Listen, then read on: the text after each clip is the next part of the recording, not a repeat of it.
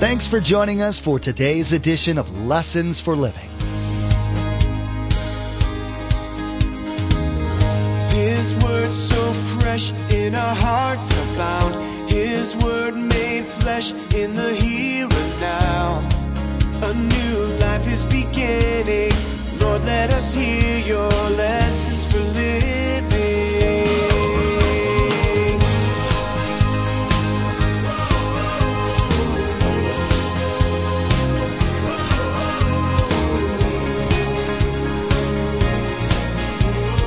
Lord, let us hear your lessons for living. You see, what happens in our life is this. You're here today and you're not a believer yet. And you say, well, I'll become a believer kind of when I'm ready, and I really don't want God messing up my life now, and I like my suitcase. I like my own will. I like doing my own stuff, and I can do a better job with my life, and I really don't need God now. Eventually I'll need him, but I don't need him. You know what hell is? Hell's just agreeing with you. You didn't want God in your life now? God says, I won't be part of your life forever. So if God isn't in hell, there's no hope, there's no joy, there's no peace, there's no forgiveness, there's no comfort. Each of us have experienced several different cases of regret throughout our lives, whether it's due to poor financial decisions, doing something we knew was wrong, or missing out on opportunity. We've all had our share of regret. Typically, we shrug it off and learn from our mistakes, but how do we think we would handle an eternal state of regret? In today's edition of Lessons for Living, Pastor Mark gives us a sobering example of what eternity without God would be like. In our study, we learn about the seriousness of making the decision for Christ before it's too late to do so. Remember, there's quite a few ways to receive a copy of Pastor Mark's teaching. We'll be sharing all that information with you at the close of this broadcast. Now, here's Pastor Mark with his continuing study entitled, Your Final Destination.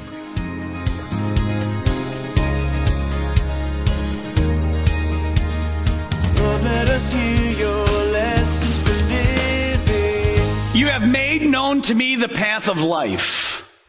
In other words, as I start on this life, I'm following Jesus. He makes known the steps that I need to do. The steps of a righteous man are ordered by the Lord. I'm not blindly walking this. I know exactly what he wants me to do. And while I'm doing it, he fills me with joy. Right now, incredible. And then when I get to heaven, well, there's eternal pleasures at his right hand forevermore. How about a wow this morning? Wow. You say, can you really say wow in church? Is it okay? When you and I get to heaven, it's going to be a lot of wows. But before we get there, there's a lot of wows right now, aren't there? Jesus says there's two gates and there's two roads. Then he says there's two crowds. Notice how he defined the two crowds. Many, few. What is Jesus saying? This is a prophecy. This is a prediction. You see, when you and I, if you drive into a town and you don't know the town and you drive into at lunch, you're looking to go to a restaurant to eat. You drive by a restaurant, I know you've done this, and you see this sign and you go, well, that looks like a great place to eat. And your wife says, honey, there's one car in the parking lot. It's got to be the owner only. What do? You just keep on trucking until you find lots of cars, because that means there must be good stuff inside. Jesus says the opposite. He says when he looked from that 2,000 years ago and he looked to the end of time, he said there's going to be very few people relatively who choose the narrow gate and the narrow road. Why? One reason is because you and I, and understand my terminology, haven't been very good salesmen. We haven't told people how incredible it is to serve God. In fact, sometimes we're kind of like the other way. And I go to church again. You know, a couple weeks ago, I had this stupid marriage seminar trying to work on my marriage. God help me, just give me a new wife, that'd take care of it. And now they got this fun day at the church. Can you imagine a comedy day at a church? My kids are bugging me, I gotta come there. And you're telling this to an unbeliever. And then you say to him, hey, by the way, our church is pretty excited. Would you like to come next week? He's going, huh? Let me ask you a question. And I mean it in a very positive way. When's the last time you invited someone to this church? Well, Pastor Margaret, it's not my gift. I don't have time for that kind of stuff. Really? No, the reason you're here is to be a mouthpiece. Most people think church is boring. They're after your money. You certainly couldn't learn anything that's practical. You'd have to sit for an hour. And in this church, an hour and a half, that's hell in itself right there. You shouldn't have laughed. That was the wrong place to laugh.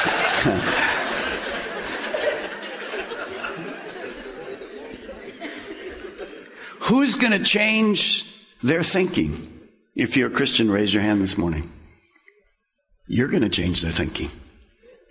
Because you care enough to open your mouth and invite. I want to challenge you. We got 2 or 3 more weeks of these warnings. They're all about our eternal destination. You pray about inviting somebody next week. God, burn it into their hearts when they leave this place. Not because, well, I invited somebody, now I know that coming, that's okay. No, put in your heart. You see, the crowd on the road to destruction is many. On the road to salvation, few. Well, then why should I even? I mean, few sounds pretty small. Well, few isn't small. I want to show you a verse from Revelation. This is a picture in heaven. Notice, there's over 6 billion people in the world right now. We know probably at least a quarter of those people are born again, love God with all their heart. That's a lot of people. Look at heaven. Revelation 7:9. After this, I saw a vast crowd. This is saved people. Got on the right road, got to the right destination. I saw a vast crowd. Too great to count. Hallelujah. Too great. Well, where'd they come from? West Melbourne? No, they came from Mims and West Melbourne. No, look where they came from. From every nation and tribe and people and language. And what were they doing? Standing in front of the throne before the Lamb of God. Hallelujah. I'm looking forward to that day. By the way, that's a wow. Because that means people from all over the world, from all generations, made the right choice. But here's a key I want to give you. We'll back up for a second. We learn a principle from this. Following the majority is not a wise thing to do quite often, because Jesus says the majority is wrong. You say, well, I'm just going to follow the crowd here. Careful. The majority was wrong. The people that are going down the broad road, they're wrong. And lastly, there are two destinations. Jesus teaches the truth that the road is not the destination. I'm going to give you 4 lies from Satan today. I'm doing them quickly. There are only 2 destinations. Here's lie number 1. You won't find them on the overhead. Just think about them. You can think about them in your mind. Get the tape or the DVD later. You need to do that anyway. Number 1, you're talking to people. You talk about life after death. Here's what they say. Well, death is the end. We go back to dust. The candle goes out. It's over with. It's over with. It's finished. Is that what Jesus says? No, Jesus says in Hebrews 9:27, he says, just as man is destined to die once, and after that, the judgment. The other thing you might ask is, if your person says to you, well, when you die, that's it, you're in the grave, you go back to dust, we're like the animals, that's over with. Ask that person, how do you know that? What book did you read that in? If he gives you an author, say, well, what else did this guy write?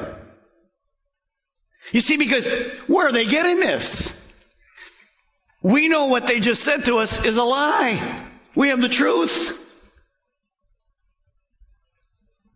So don't be intimidated by people who feel wise. Actually, they're very foolish. This is man's idea, not God's. Number 2 lie. Death means reincarnation. In other words, we keep coming back. It's playback time over and over and over again until we get it right. And then we're worthy to go to heaven. Knowing you, it'd be a lot of times coming back to get it right. And knowing me, I'd be here with you every day. No, Jesus says through Paul, man is destined to die once. See, there are no reruns. There are no second chances. Number three line. Some of you have been told that there's a temporary place where, well, we can be cleansed of our sin. We're not good enough when we die, but we can go to this temporary holding place and we'll be good enough because people pray for us, give money for us, and eventually we can move out of this temporary holding place. You know the place.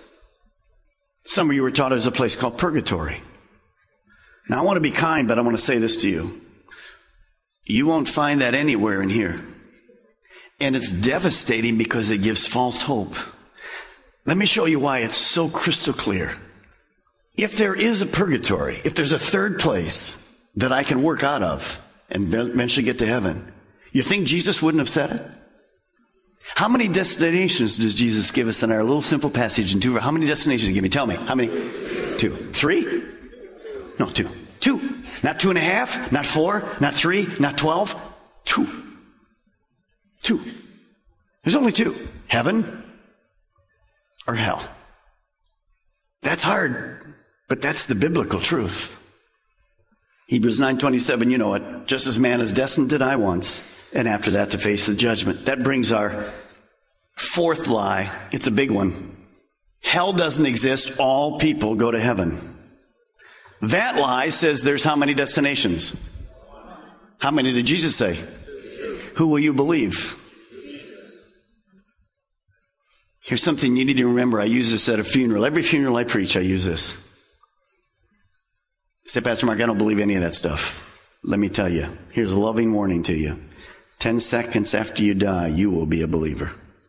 But it's too late. See, our destiny is sealed at the moment we die. There's no refunds. There's no second chances after we die. It's over. So Jesus gives this warning. Now, when you see this warning, what Jesus says is there's a very real hell and a very real heaven. It's very real. And very real people will fill both of those places. What does the Bible say about hell? I don't want you copying this down. I'm going to go through it very quickly. But in Luke 16, we know some things about hell. Number one, hell's a real place. It's not a figment of somebody's imagination. It is a place. Number two, it's a place of unending torment and suffering.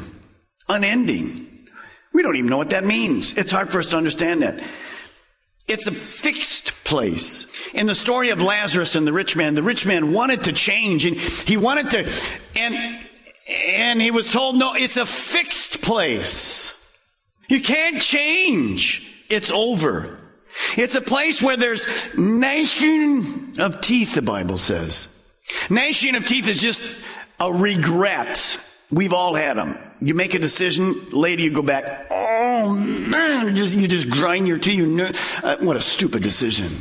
That brings the one, I think, that's difficult for us. Hell is a place where you feel, talk, listen, see, and remember.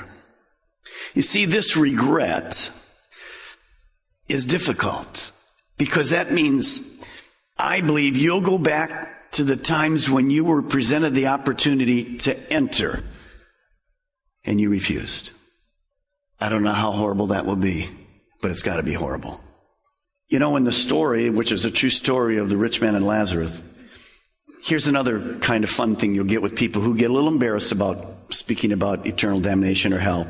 And here's what they say to you. Hey, man, it's going to be a party place. It's going to be like, football games at the front, man. We're just going to have tail park. Man, it's going to be awesome. All my buddies are going to be there. We're just going to have barrels of booze, and we're just going to have fun. Women everywhere. It's just going to be incredible. That's not what Jesus said. In fact, in the true story, the rich man said this to Lazarus. Lazarus, I got 5 brothers that haven't died yet. Would you please go and warn them? Do not come to this horrible place.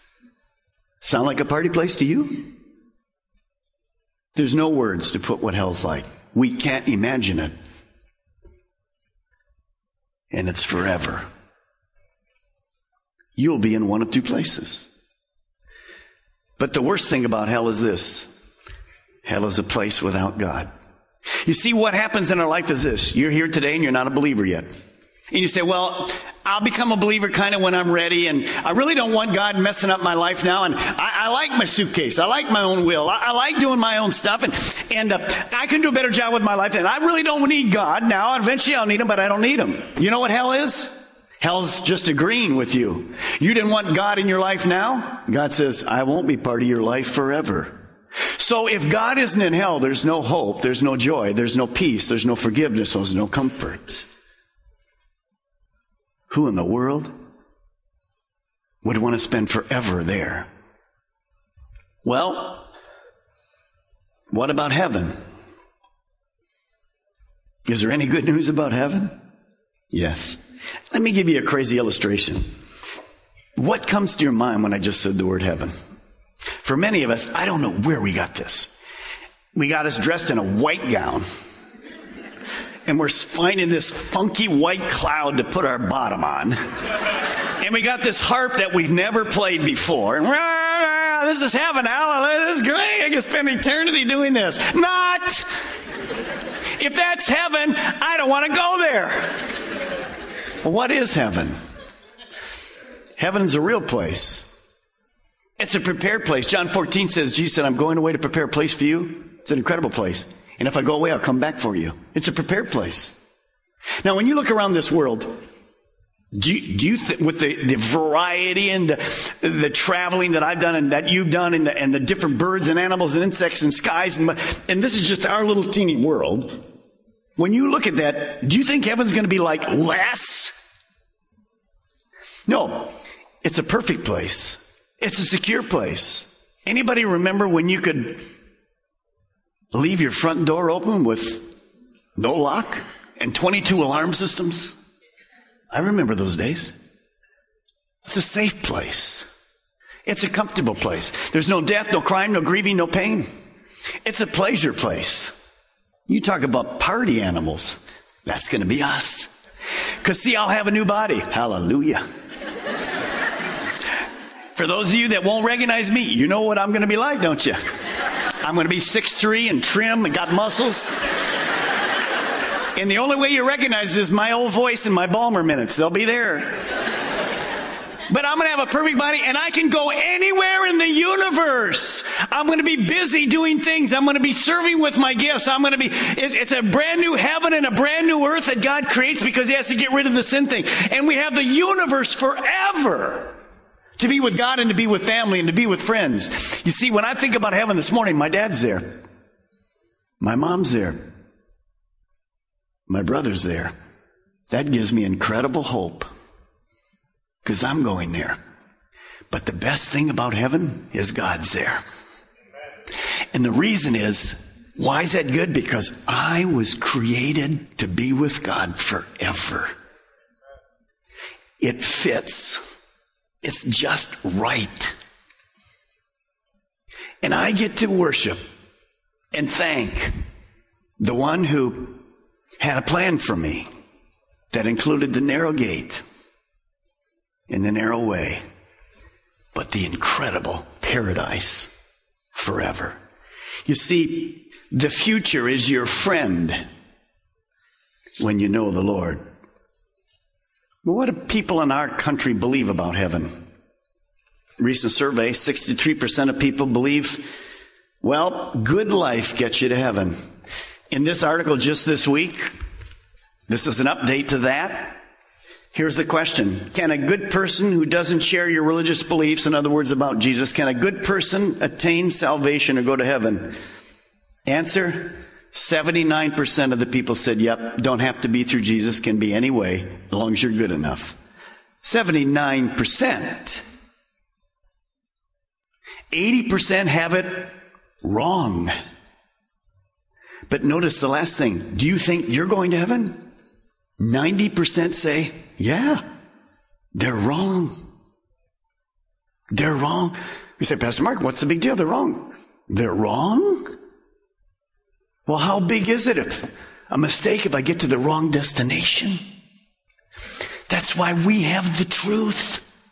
That's why you need a DVD and a tape and give it to somebody and start a conversation this week with somebody at work. What happens after life, after the grave? What do you think? Not confrontational, but loving.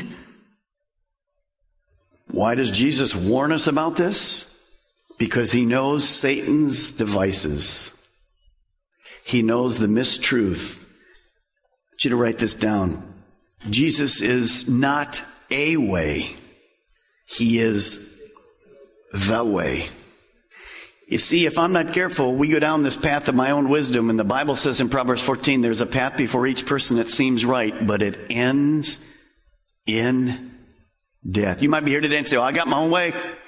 Well, I already know that. But if it doesn't include the narrow gate and the narrow way, your destination has already been determined. It's hell. How important is that? It's the most important question you'll ever ask yourself in the whole world. I have this picture. It's in the office. And it's a picture of the verses we just did. There's a road. It goes to heaven. Do you see it? It's the cross. Then there's a road that goes to hell where the flames are. It's hard for you to see on this, but there's masses of people on that road and very few on the other. This is exactly what Jesus taught. There is a heaven and there is a hell. There's a narrow gate. It's very narrow. You must ask Jesus Christ to forgive you of your sins, and you must begin following him. It's not an event. It's not church membership. It's not something you did when you were 17, got baptized, and basically do your own life. That is not going to get you to heaven. It's a narrow road of following him. You have to set aside your will. As you look at this, I want to ask you a question today. Which road are you on? You see, if you're on the wrong road, you're going to get to the wrong destination. If I could this morning, I'd weep for you. And I thought about it a lot yesterday. The last thing I would want is someone here saying, well, I believe in the gate. I know there's a Christ. I'll think about the gate. But you never walk through it. And you end up in hell. With a memory of the times you've been in this church, the gospel was presented. You can see my face, but you fail to take the right action. You see, the road to hell, it's paved with good intentions. It's paved with them. Oh, I know it's the right thing to do. I'll get it in my time. No, today is the day of salvation. Many of us have missed out on amazing opportunities due to either poor decision-making or putting things off for far too long. In today's edition of Lessons for Living, Pastor Mark discussed the ultimate opportunity that many will miss out on. In our study, we learned about the eternal regret that will take place in the minds and hearts of those who reject Christ. With this sobering lesson in mind, we learned the importance of sharing the gospel at every opportunity. Maybe you're listening right now, and God has placed a certain person on your heart that needs to hear this message. Or maybe you'd like to share it with all of your friends. There's a simple way to share this message. Log on to Lessons for Living Radio and click on the radio program option in the main menu. There, you'll find the Lessons for Living media player. In the Messages tab, simply click on today's date. Then you can share today's message directly on your Facebook page, Twitter feed, or send a link via email. You can even embed today's message directly. Again, to share today's message with friends and family members, log on to lessonsforlivingradio.com, click on the radio program button, then simply click on today's date. You'll find all the options to share. One of the most common techniques used against us by the enemy is to take a form of truth and to twist it so as to deceive us. From redefining sex to turning moral absolutes into honorable suggestions, the enemy seeks to destroy both non-believer and believers alike. In our next message, Pastor Mark will continue to teach us how all of our lives end in either one of two destinations. and how the enemy seeks to turn us astray. Well, that's all the time we have for today's broadcast. From all of the production team here at Lessons for Living, we want to say thank you for tuning in, and may God bless you. And together, let's do life right.